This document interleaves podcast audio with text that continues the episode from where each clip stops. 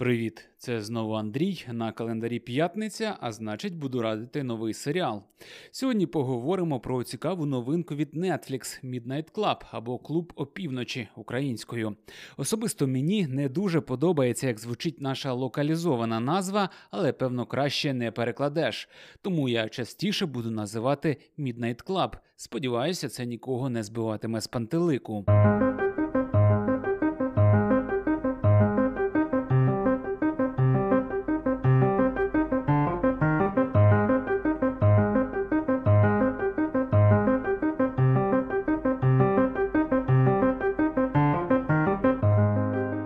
Північний клуб це нова робота Майка Фленгана, короля серіальних жахастиків. Кожної осені він разом із Netflix викатує чергову страшилку, від якої, якщо ви знайомі з творчістю Фленгана, зрозуміло, що чекати. Це реально страшні історії з хорошим сценарієм, добротними акторами та картинкою. А ще діалоги, діалоги, діалоги і ще раз діалоги. Для тих, хто вперше слухає подкаст, я поясню, що після ось такого звуку йдуть мої роздуми, які не прив'язані до основної частини подкасту.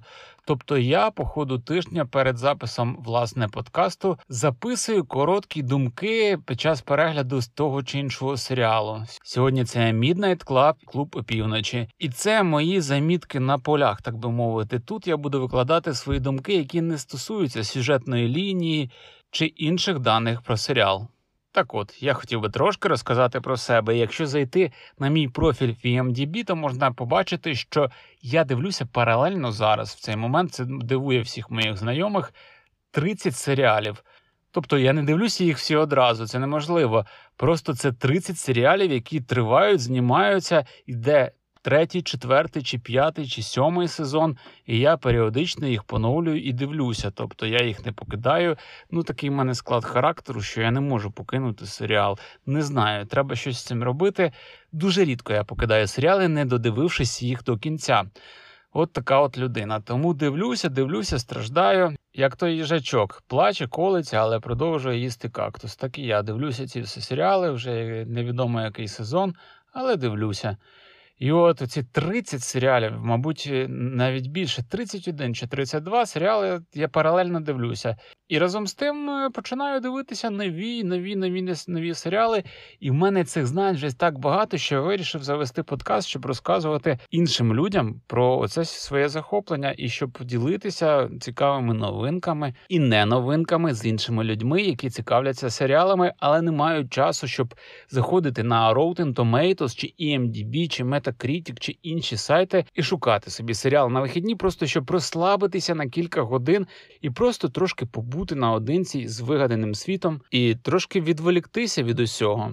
Власне, таке завдання я поставив перед собою, тому що я, як павербанк, стільки вже накопичив тої серіальної енергії, що мушу з кимось поділитися. І сподіваюся, що я знайду свою аудиторію. І я не хизуюся і не пишаюся тим, що я дивлюся 30 серіалів, чи скільки там 32 чи 33. Просто це факт з моєї біографії. Коли я своїм знайомим про нього кажу, вони всі дивуються, тому я вирішив поділитися з ними тут. Ось такі от справи. Продовжуємо. Попередні серіали Фленегана це привиди дому на пагорбі, привиди маєтку Блай і опівнічна Меса, а ще фільм Доктор Сон по Стівену Кінгу. Доробок у Майкла хороший і міцний, жодного провалу, і всі творіння витримані на високому рівні. Особисто мені найбільше зайшли привиди дому на пагорбі і опівнічна Меса. Я так собі подумав, що якщо розібратися, то це в мене вже така традиція. Починаючи з 2018 року, я дивлюся кожен рік по серіалу Фленегана. Я навіть не замислювався над тим, але кожної осені реально Netflix викладає новий серіал Фленегана, і я його дивлюся, і я завжди задоволений. І тому я вирішив поділитися сьогодні серіалом Клуба півночі, тому що якщо ви не відкриєте цей серіал, то принаймні подивіться інші серіали Фленегана. Вони точно варті вашої уваги. Нова робота Фленегана адаптація серії книг для підлітків письменника Крістофера Пайка. По атмосфері це мікс старого серіалу Чи боїшся ти темряви та фільму В усьому винні зірки. Я коли подивився перші кілька серій Midnight Club, то я відразу провів паралелі собі між цим серіалом з дитинства чи боїшся ти темряви? Так, в моєму дитинстві був такий серіал. Не знаю, чи мої слухачі дивилися його, але коротко опишу. Це просто там група підлітків. Мені так зараз пригадується сидять навколо вогнища і розказують страшні історії. Кожен раз це якась зовсім інша історія, і це от така, от е, без наскрізного сюжету, наскільки я пам'ятаю, без наскрізного сюжету антологія страшних історій, які реально були на той час трошки страшними, ну особливо для дитини. І я абсолютно був впевнений, що це якась реінкарнація чи боїшся ти темряви. Я був впевнений, що це рімейк цього серіалу на новий лад. Але не так сталося, як я думав. Виявляється, це самодостатній твір. Сюжет розгортається в 1994 році. Це рік написання роману, і обертається навколо Ілонки, не за роками розвиненої дівчинки, у якої діагностовано невеликовну форму раку. Вона потрапляє в елітний хоспіс для підлітків, де пацієнти мають секретний нічний ритуал. Вони збираються в їдальні і розповідають один одному страшні історії. Традиція існує уже кілька десятиліть і заклали її попередні мешканці хоспісу. У учасників клубу є договір. Коли один з них неминуче піде в інший світ, він має простягнути руку через завісу невідомого і довести іншим, що після смерті щось є. Ілонка починає купатися в історії свого нового дому і виявляє, що це дуже дивне місце. Мушу зізнатися, чесно кажучи, я дуже імпульсивно прийняв рішення подивитися цей серіал. Просто вночі, ну може не вночі, може це було ввечері.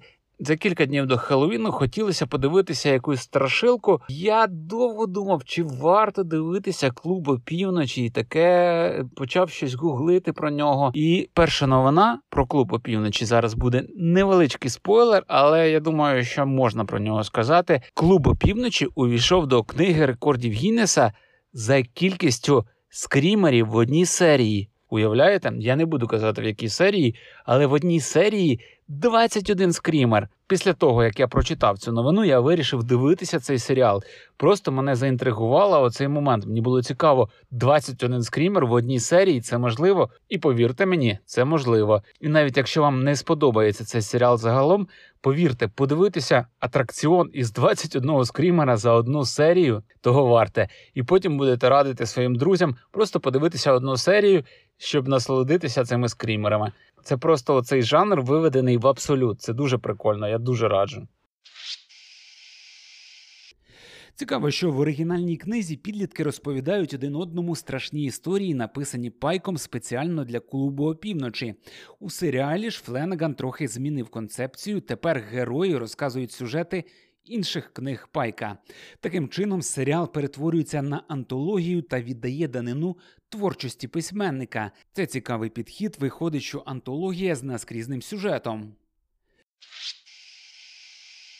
Кілька слів хотів би сказати про антології. Це не найулюбленіший мій жанр. Я не люблю, коли у історії немає наскрізного сюжету, як, наприклад, у чорному дзеркалі. От чорне зеркало я кілька разів намагався дивитися, і мені навіть подобаються ці окремі серії, але я не можу тримати увагу, якщо вони між собою не зв'язані. Тому у мене певні складнощі з такими серіалами, а особливо з такими серіалами, в яких актори кочують із серії в серію, але грають зовсім інших персонажів. Це взагалі для для мене ну я не люблю такий жанр. І щоб ви думали, у клуб опівночі саме так і робиться, але тут мені зайшло. Зрозуміло, що теми книг, написаних на рубежі 80-х-90-х років, зараз видаються трохи архаїчними. Шоуранери викрутилися цікавим чином. Історії розказані персонажами, розкидані за тимчасовою шкалою та жанрами.